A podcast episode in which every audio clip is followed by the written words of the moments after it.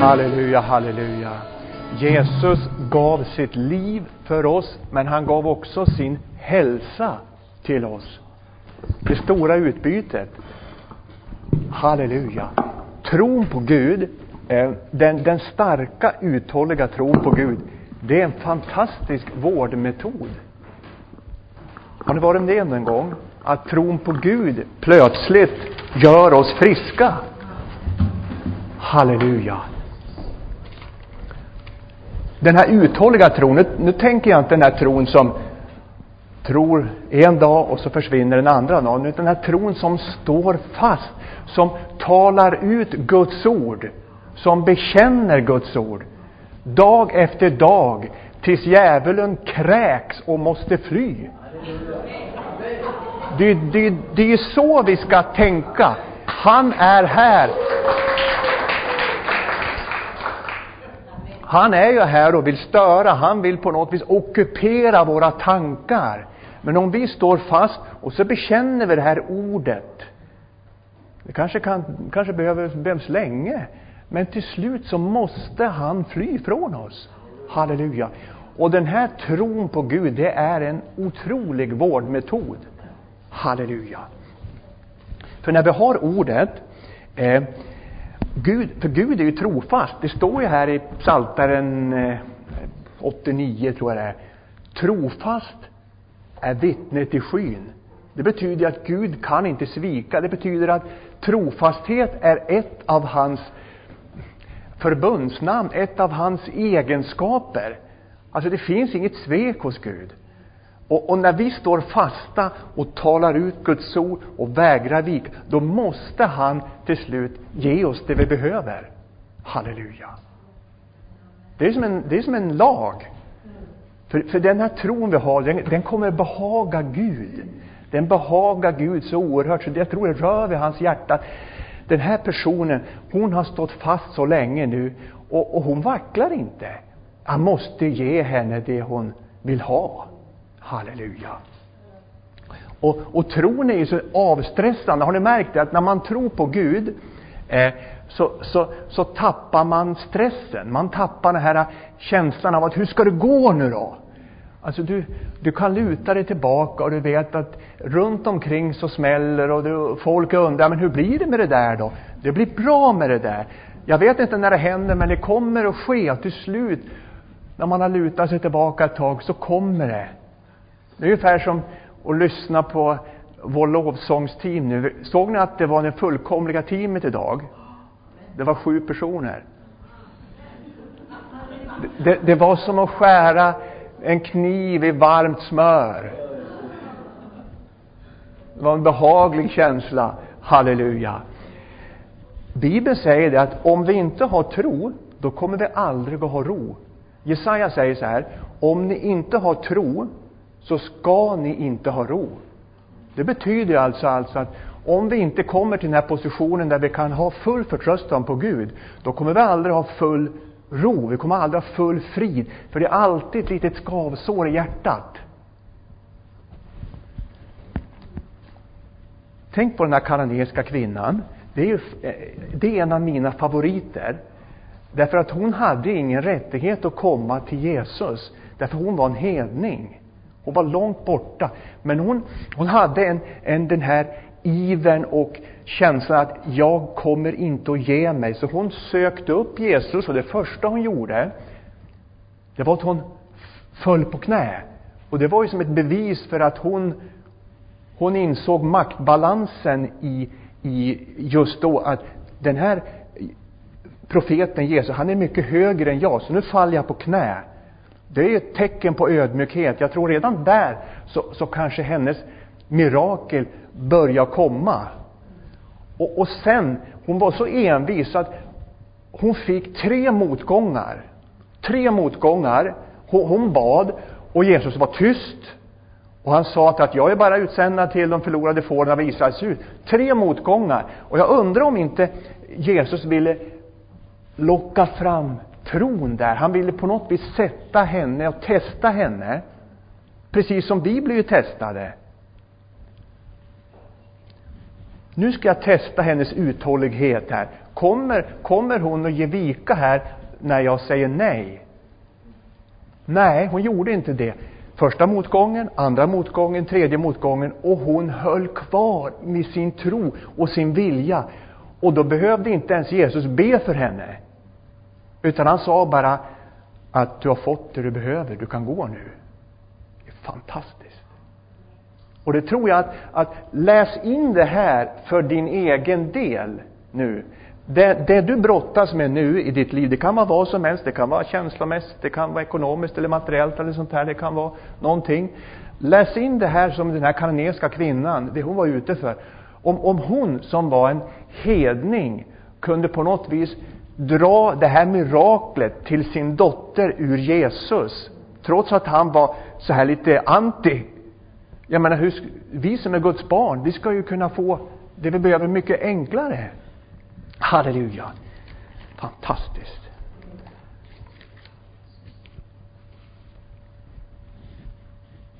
Märkte ni eh, vilket välbehag det var idag när vi lovsjöng? Det är en speciell känsla. Jag tror det finns någonting i Guds väsen när vi på något vis bestämmer sig för att nu ska vi, vi ska lämna våra problem och så ska vi inrikta oss på att, på, på att prisa Gud. Då händer det någonting i Guds tronrum. Halleluja. För jag tror att lovprisning i tronspråk, det, det, det uttryckssättet som vi har när vi lovar Gud, det är tronspråk. Halleluja. Det kan till och med vara så här att graden av vår lovsång, det är måttet på vår relation med Gud. När vi står där och vi känner att kan jag fritt lova Gud? Eller är det så att mina problem tynger så mycket så att jag kan lova Gud lite grann, lite halvhjärtat? Eller kan vi släppa våra problem och så tänker vi så här att ja, men jag har problem, men hur, hur är den andra vågskålen? Jag är ju frälst. Jag slipper ju helvetet. Jag har ju Jesus i mitt hjärta som är segraren. Då, då har jag all anledning att prisa Gud. Och så förflyttar man sig till en position där Gud plötsligt är fokus. Och, och problemen har man lämnat. Då tror jag att då är man tillgänglig, då är man öppen för Gud. Halleluja. Och eh, det kan vara svårt det där, när man kommer in och har problem och allt möjligt som tynger en. Men om man bestämmer sig, jag släpper det och jag ska bara inrikta mig på att lova Gud för den han är, inte för vad han kan göra, utan bara för att den han är. Han står ju här vid min sida, han följer mig, han har sagt att han aldrig ska lämna mig. Jag menar, vad mer kan vi behöva? Och är det så att eh, Gud lämnar oss, då är det ju så att vi har lämnat honom. Halleluja. Det är Guds tillvägagångssätt, det är Guds taktik. Halleluja. Ja, men är verkligen Gud så god? Jag menar, det är ju nästan som att sätta in pengar på banken och få investering sen. Ja, men det är ju så. För Gud är en belönare. Den som vill komma till Gud, hur många vill komma till Gud? Vissa räcker upp två händer, här ser vi en entusiastisk som räckte upp båda händerna. Han måste, alltså han måste, här är det faktiskt krav. Det är inget lätt att laga om. Han måste tro att han är till och att han belönar de som söker honom. Belönar. Gud är i belöningsbranschen. Han lönar oss. Han lönar oss. Halleluja. När kommer belöningen då? Ja, den, det bästa vore om den kunde komma direkt, så slipper vi bita på naglarna och sådär va. Men, men det är ju inte så. Gud har gjort det, han har gjort det till sin taktik att han vill ha tro. Och han kanske, det kanske är så här att vi får kliva in precis som den kanadensiska kvinnan och så får vi räkna med motgångar. Från djävulen förstås, och omständigheter. Men om vi hänger ut, om vi härdar ut, så kommer vi till slut att få det. För trofast är vittnet i skyn. Halleluja. Så det är ju så att Gud, Gud säger så här, mina tankar är inte era tankar. Alltså, vi, vi, vårt sunda förnuft har tänkt så här, nu har jag varit med på fyra bönemöten i rad här. Och jag har gett mitt hjärta till, till, till Gud. Och jag har, jag har offrat pengar och jag har gått på gudstjänster och sådär. Då borde det komma, borde komma till slut mitt, mitt svar. Tycker man ju då. Om det sunda förnuftet får gälla. Men mina tankar är inte era tankar, säger Gud. Halleluja. Det som, jag tror att lovprisning, det är ungefär som att lägga vantarna på svaret i den andliga världen och så drar vi ner svaret till den synliga världen innan. Halleluja. Det, jag hade inte tänkt att predika om det, jag tänkte predika om någonting helt annat, men Gud sa, ta lovprisning nu, därför det är tro i handling. Lovprisning eller tillbedjan, det är tro i handling. Där vi, där vi på något vis vägrar att tänka på omständigheter. Vi tänker bara på Gud. Det är han som ska ha all ära nu. Vi börjar inte med att rabbla de här fyra problemen som vi har. Eh, även om de finns där, så börjar vi först med att vi tänker på Gud. Och så plötsligt blir det som att skära med en kniv i smör, att vi kommer att få det där. Oavsett om vi kan tänka ut eller inte, så har Gud den planen. Halleluja. Det finns ju en fantastisk berättelse i Andra krönikeboken där Josafat och hans armé står inför ett jättesvårt problem med tre stycken fiender som vill på dem. Och, och det Josafat gör, det är att han, han, han säger att det är slut på våra tankar och våra svar nu. Vi har inget kvar att, att, att lösa det här. Vi, vi har, det, nu har vi kommit till slutet på oss själva. Nu måste du, Gud, ta över här. Ungefär som, som Kent sa i spegeln, berättaren, att, att nu får du Jesus ta över. Och det tror jag är en, det är en första utgångspunkt för mitt mirakel. När man har tömt sina egna uppfattningar och sina egna eh, alternativ och sin intelligens. Och, och när han hade sagt det, då kommer en person i den här samlingen bland Israels folk och får en profetia. Därför att han hade ödmjukats och insett att nu är det slut, vi har ingenting kvar, det är bara du som är vårt hopp. Och då kommer en profetia och säger, säger någonting fantastiskt. Och då så sätter de fram lovsångarna, tillbedjan först. De går före. Och sen så låter Gud anfallet komma bakifrån till och med på fienden. Halleluja. De var ödmjuka och tillbad Gud först och sen kom det. Ja, men det här är ju inte världens sätt. Världens sätt, de, de, där ska man tacka Gud, eller tacka för någonting, när man har fått det. Eller hur? Då kan man tacka. Men Guds taktik är annorlunda. Han säger tacka först. Tacka innan du har fått någonting. Det, det där är en utmaning för vårt, våra tankar. Va? Men vi bestämmer att Gud, Guds ord är nummer ett. En annan hemlighet, det är ju att Gud tronar på våra lovsånger. Det står att Gud tronar på Israels lovsånger, men det är ju våra lovsånger. Det betyder att han, han bygger, våra lovsånger bygger någon slags tron, någon slags styrka hos honom, så att han, han blir uppumpad ju mer vi lovsjunger honom. Halleluja! Det är står det någon annanstans i Bibeln att Gud tronar på våra böner, det gör det inte. Han tronar inte på vår frid, vår glädje, vår ödmjukhet. Det står han tronar på vår lovsång. För någonting händer ju när vi, när vi, när vi prisar Gud. Halleluja! Vad hände med Paulus och Silas när de plötsligt hade blivit fråntagna alla kläder, piskade, då var det inte köttet som kom fram och sa att de klagade nu, utan de började bad och lovprisade Gud mitt i allt elände. Trots att känslan sa så här att det här kommer att gå, gå illa. Nu har ni blivit fängslade. Till och med att ni inte ens är fria. Ni blivit fastsatta längst in med era fötter i stocken. Ni kommer inte loss. Ni kan inte ens gå omkring i fängelset och be till Gud. Utan ni sitter fast.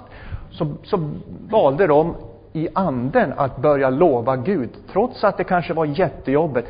Men när man börjar på något vis och tar det här första beslutet att jag ska, jag ska lova Gud, även om mina tänder skorrat, så ska jag lova Gud. Och så plötsligt efter ett tag så var det som om änglar kom och det blev en jordbävning och fängelset öppnade sig. Det kanske inte ens hade räckt med bön, utan det var bön och lovsång. Halleluja, det är starka grejer det här alltså. Halleluja. Och det här med lovsång tror jag också bygger en skyddsmur runt själen. Därför att ord som går ut och när man ber och tillber Gud, lovar Gud, så blir det en slags, en, en, en slags zon, tror jag, en skyddszon. Halleluja. Och när vi är, en annan pluseffekt, det finns många pluseffekter med lovsång. det är ju det att, att vi, vi tänker, vi börjar tänka på, på någonting annat än det som stör. Vi blir så fokuserade på Gud så han bara, han tar över vår tankevärld. Halleluja. Det finns ett bibelställe som jag har fått idag.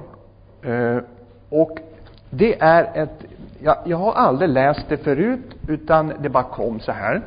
Eh, om vi behöver ett genombrott i våra liv, om vi behöver tillväxt och förökning, är det några som behöver tillväxt eller förökning i sitt liv? Jag ser händer på den högra flanken och mitten och där. Bra, bra. Psaltaren 67, om ni har biblar så får ni gärna ta upp. Jag slår upp min bibel från 1917. Eh, den gamla bibeln som har ett gammalt språk. Gammalmodig. Eh, det här är en väldigt speciell eh, bibelställe. Psaltaren 67. Eh, och jag om ni inte har någonting emot det så vill jag gärna läsa den engelska korta versionen. Om vi behöver, nu, det är från den, det sjätte och sjunde versen. Eh, det här var alltså i ett skede där, om det nu var David som skrev där, då Israels folk hade problem, de behövde hjälp, de behövde tillväxt i sina liv. Och så står det så här i den engelska versionen. Låt folket prisa dig, och Gud. Alltså lova, tillbe. Låt allt folk prisa dig. Här handlar det inte om bön, det handlar om att lovprisa Gud. Och sen kommer nästa, slutet. Då, då, alltså när vi har prisat Gud, när vi har gett honom all ära och fokus, då ska jorden ge sin tillökning. Det betyder alltså avkastning. Och Gud, även vår egen Gud, ska välsigna oss. Det här betyder, i engelska står det increase, alltså öka. Vägen till det här personliga genombrottet och till, till ska vi säga, en, en förökning. Prisa Gud, låt allt folk prisa dig. Då ska Gud välsigna jorden. Det här var ju säkert inom, man behövde skörd och man behövde bättre fruktsamhet, blomstring då ska även vår Gud välsigna dig. Det betyder alltså att när vi gör vår del och prisar Gud för allt det han är, då ska han välsigna oss. Det handlar ju om att hitta den rätta tonen. Hitta den rätta tonen. Ett annat tonläge. Många gånger så kan det vara så att våra ord sänker oss. Vi hamnar i köttet och så säger vi saker som är av frustration. Och sen kanske vi undrar, vi glömmer bort det. Och så undrar vi varför, varför blev det ingenting? Nej, för vi hade fel tonläge. Vi hade inte lovprisningen i våra hjärtan. Halleluja. Halleluja. Så hade lovprisning i förväg, det är nyckeln och det är budskapet idag. Att lova Gud innan vi har sett det. För det är det som är tro. Tron ser någonting innan vi har det. Halleluja. Ah, säger du så här nu kanske, nu, nu, nu, nu, nu vill du bara bygga upp mig så här va. Du, du, du är så hurtig och du, du är för hurtig och du är för positiv och du, du, du kom, till, kom ner till oss på jorden i verkligheten. Det är jättejobbigt vi har, det är så enkelt det där alltså va. Eh, livet är så mer komplicerat än vad du vill tro. Jag har mina erfarenheter. Och, och de väger tungt. Ja. Våra egna erfarenheter kan ju vara bra, men de får inte gå emot Guds ord. Halleluja. Jag tror vi behöver spegla oss i ordet. Och så speglar vi oss och så, här, så ser vi så här att jag är vacker och, och, och, och Gud vill ju ge mig allt det här. Kan det vara sant? Ja, det är sant. Halleluja. Och Gud vill ge oss allt Första Tim står det till och med att han vill ge oss allt till att njuta av. Är det verkligen sant? Vill Gud att vi ska njuta också under tiden? Att vi ska vara som nästan världen, vi njuter?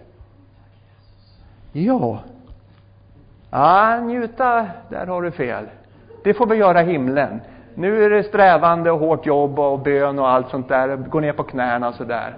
Ja, där är det fel. Och så, så, så, så, så sitter du där och så kanske du tänker så här, men titta på Predikaren 2 då. Och i Predikaren 2 står det så här att, ja jag kan ta upp det faktiskt. Eh, ni behöver inte ta upp det eh, om ni inte vill. Lyssna här ska vi säga Predikaren 2. Om du sitter här och så tänker du så här att du, du predikant idag, du har fel. Och så står det så här. Jag sa i mitt hjärta, ja, ja, välan, jag vill pröva hur glädje kommer. Jag vill njuta av livets goda. Jag vill göra mig goda dagar. Men se också, det här var förfänglighet. Det var inte så mycket värt att njuta alltså. Men det man måste läsa i, i predikaren, det är att det handlar om en människa som satt i besvikelse. Som satt där i missnöjdhet och, och som behövde Jesu uppmuntrande ord. Det gäller att läsa hela. Halleluja. Halleluja. Amen, amen, amen. För Guds vilja är att vi ska blomstra. Men då behöver vi på något vis vi behöver trampa på våra känslor och sätta Guds ord först. Eh, och tacka Gud för vad han redan har gjort. Det var inte menat när David skrev psalm 67 att, om det nu var han, det var ju ett skede, han ville ju inte att, att, att på något vis, att, att Israel skulle slippa alla problem. För, för det kommer, vi kommer ju aldrig att slippa problemen, utan det var bara att peka på att kom ihåg din källa. Din källa är Gud och han kommer att lösa dig ur alla svårigheter. Han kommer ge dig tillväxt och brist.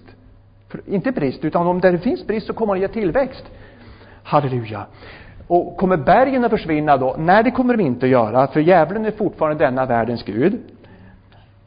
Men jag tror att Gud vill att vi ska komma tillbaka till grunderna. Till grunderna. Halleluja. Och om vi gör så här, då tror jag att Gud till och med kan, kan bestämma sig för att göra ett mirakel. Ett mirakel i våra liv. Vi kanske behöver ett fysiskt mirakel. Då kommer han, att, han kommer att göra ett mirakel eftersom vi har gjort förarbetet. Vi har inte lämnat Gud. Vi har stått fast på ordet på något vis. Och till slut så kommer det. Halleluja.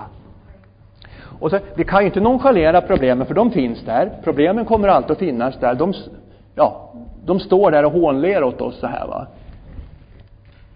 Men fakta, det är att Gud är större än fakta. Jag tror att attityder och tro, det, det, det är större och viktigare än fakta. En sak, jag ska avsluta med det här, det blir en kort predikan idag, men det, ibland är det så. Eh, här kommer ett sista råd från den helige Ande. Och det rådet, det finns i första Samuelsboken 17, det är det sista bibelstället. Ska vi ta lite tid bara på det här? För det här hade jag aldrig sett förut. Första Samuelsboken 17, en väldigt känd bibelställe. Eh, och det är i en situation som kanske var bland det svåraste som Israel någonsin har varit ute inför. Eh, Israel står inför en fiende som synligt sett är övermäktig. Det är Goliat. Han har kommit dit som representant för fiendearmén. David känner inte till någonting om det här, för han är med sina får. Han kanske är med sina får och lovsjunger Gud. Han kanske tillber Gud nu i vildmarken och, och skickar lejon och björnar omkull. Va? Han kanske bygger upp sina trosmuskler. Han känner inte till om det. här. Men då står det så här i första Samuelsboken 17 att Goliat går ut och eh, i elfte versen då kung Saul och hela Israel hörde dessa filisteens ord blev de gripna förfäran och stor fruktan. Och så står det i sextonde versen, det var det här som, som den heliga Ande lyfte fram för mig, det har inte jag sett förut. Och så står det så här, och, och nu ska vi tänka så här, det här är alltså djävulen. Vi får ta det som en bild på fienden eller ett problem. Va? Och filisten, eller fienden, kom fram både morgon och sent i 40 dagar. I 40 dagar kom han och ställde sig där. Här hade hela Israels armé 40 dagar där de såg, de hörde eh, eh, fienden. De, de greps säkert av fruktan hela bunten. För djävulen matade dem med problem. Och deras tro säkert försvann ju ut genom fönstret så här va. Där fruktan kommer, där försvinner tron. För, för det är två olika eh, egenskaper. Du kan inte ha tro och fruktan i ditt, i, i ditt hjärta. Det går inte. Den starkare driver ut den svagare. Här försvann tron. I 40 dagar så såg de på problemet. Om, om, om, om, om vi har problem så ska vi inte titta på problemet. Om du har en om du har ett födelsemärke på axeln som känns lite sådär, va, titta inte på det.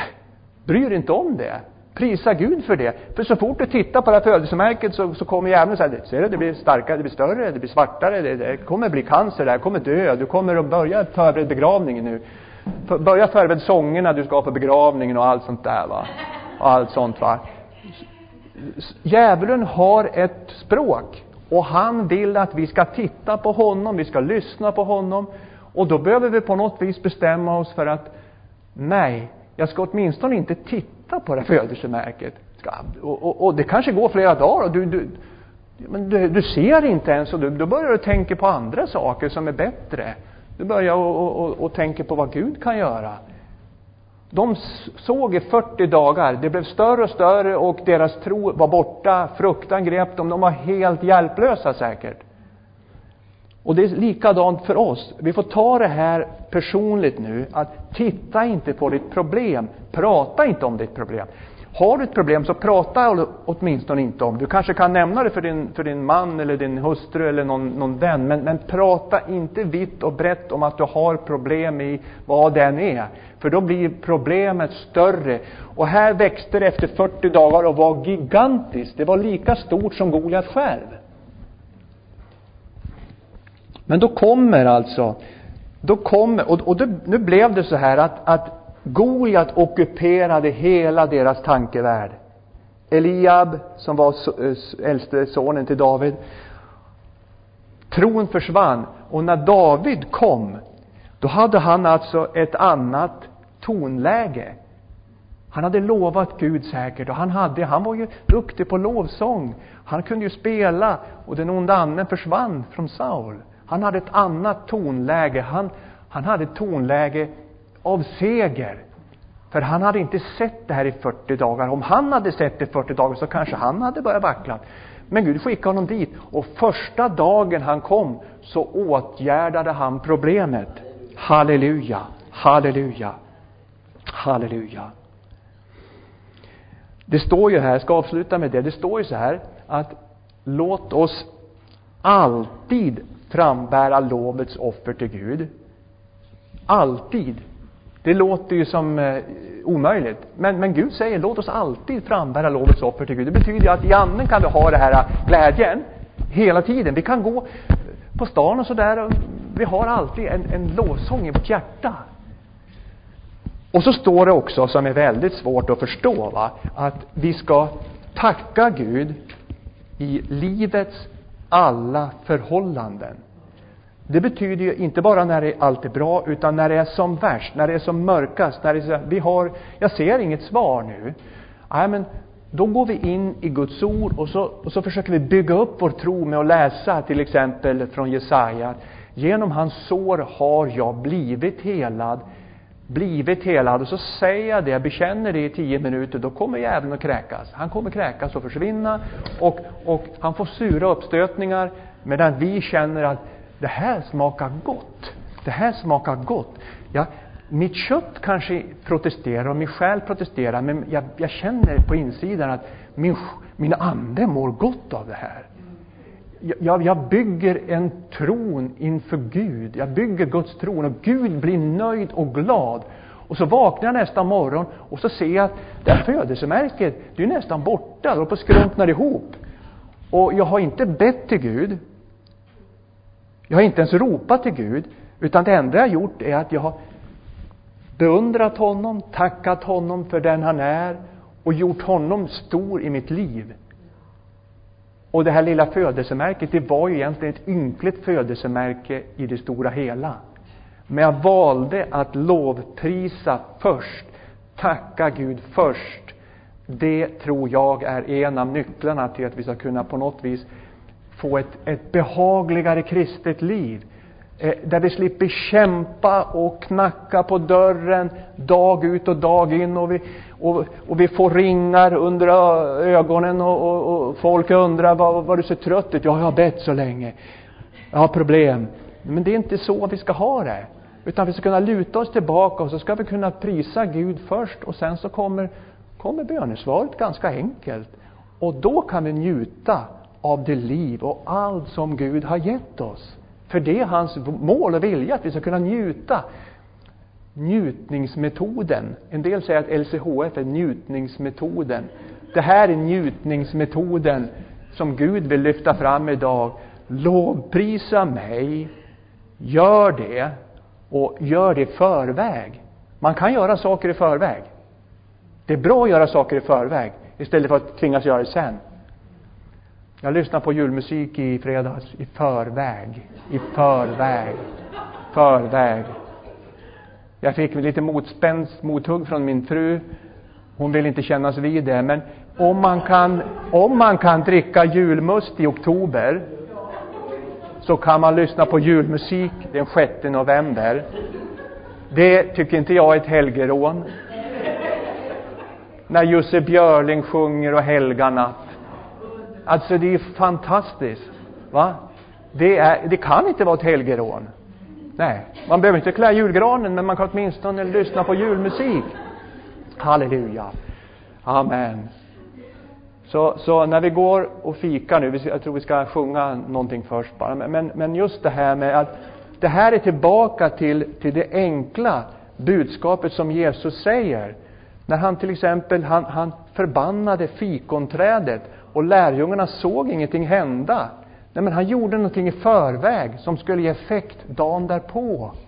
Han ville lära lärjungarna att om du gör rätt saker nu, då kommer det bli en investering som kommer ge avkastning nästa dag eller nästa, men den kommer, kommer alltid. För Gud är trofast. Halleluja. Amen. Halleluja. Och jag tackar dig Fader Gud för dina ord idag. Jag tackar dig för din barmhärtighet mot oss. Tack för att du är den gode Guden som är trofast, trofast är vittnet i skyn. Jag tackar dig för att dina tankar är högre än våra tankar och dina vägar är mycket bättre än våra vägar. Vi fogar oss i ditt ord, Fader, och tackar dig för att ditt ord talar om hur livet bör kunna vara när vi lyder dig, när vi fogar oss i din vilja. Jag tackar dig Fader Gud och jag bara ber att du ska välsigna var och en som finns i den här kyrkan idag. Var och en i församlingen som inte kan vara här, inte är här. Så ber att du räcker ut din hand. Helar dem, ger dem det de behöver. Ger dem tillökning. Ger dem välsignelse, förökning i sina liv. Låt dem blomstra socialt, emotionellt, känslomässigt, ekonomiskt, materiellt, fysiskt fysisk tillökning, positiv tillökning i deras liv när det gäller deras fysiska hälsa. Och jag tackar dig Fader för att du är den trofaste Guden som enbart vill väl. Halleluja, halleluja. I Jesu namn, amen. Amen, amen. Amen.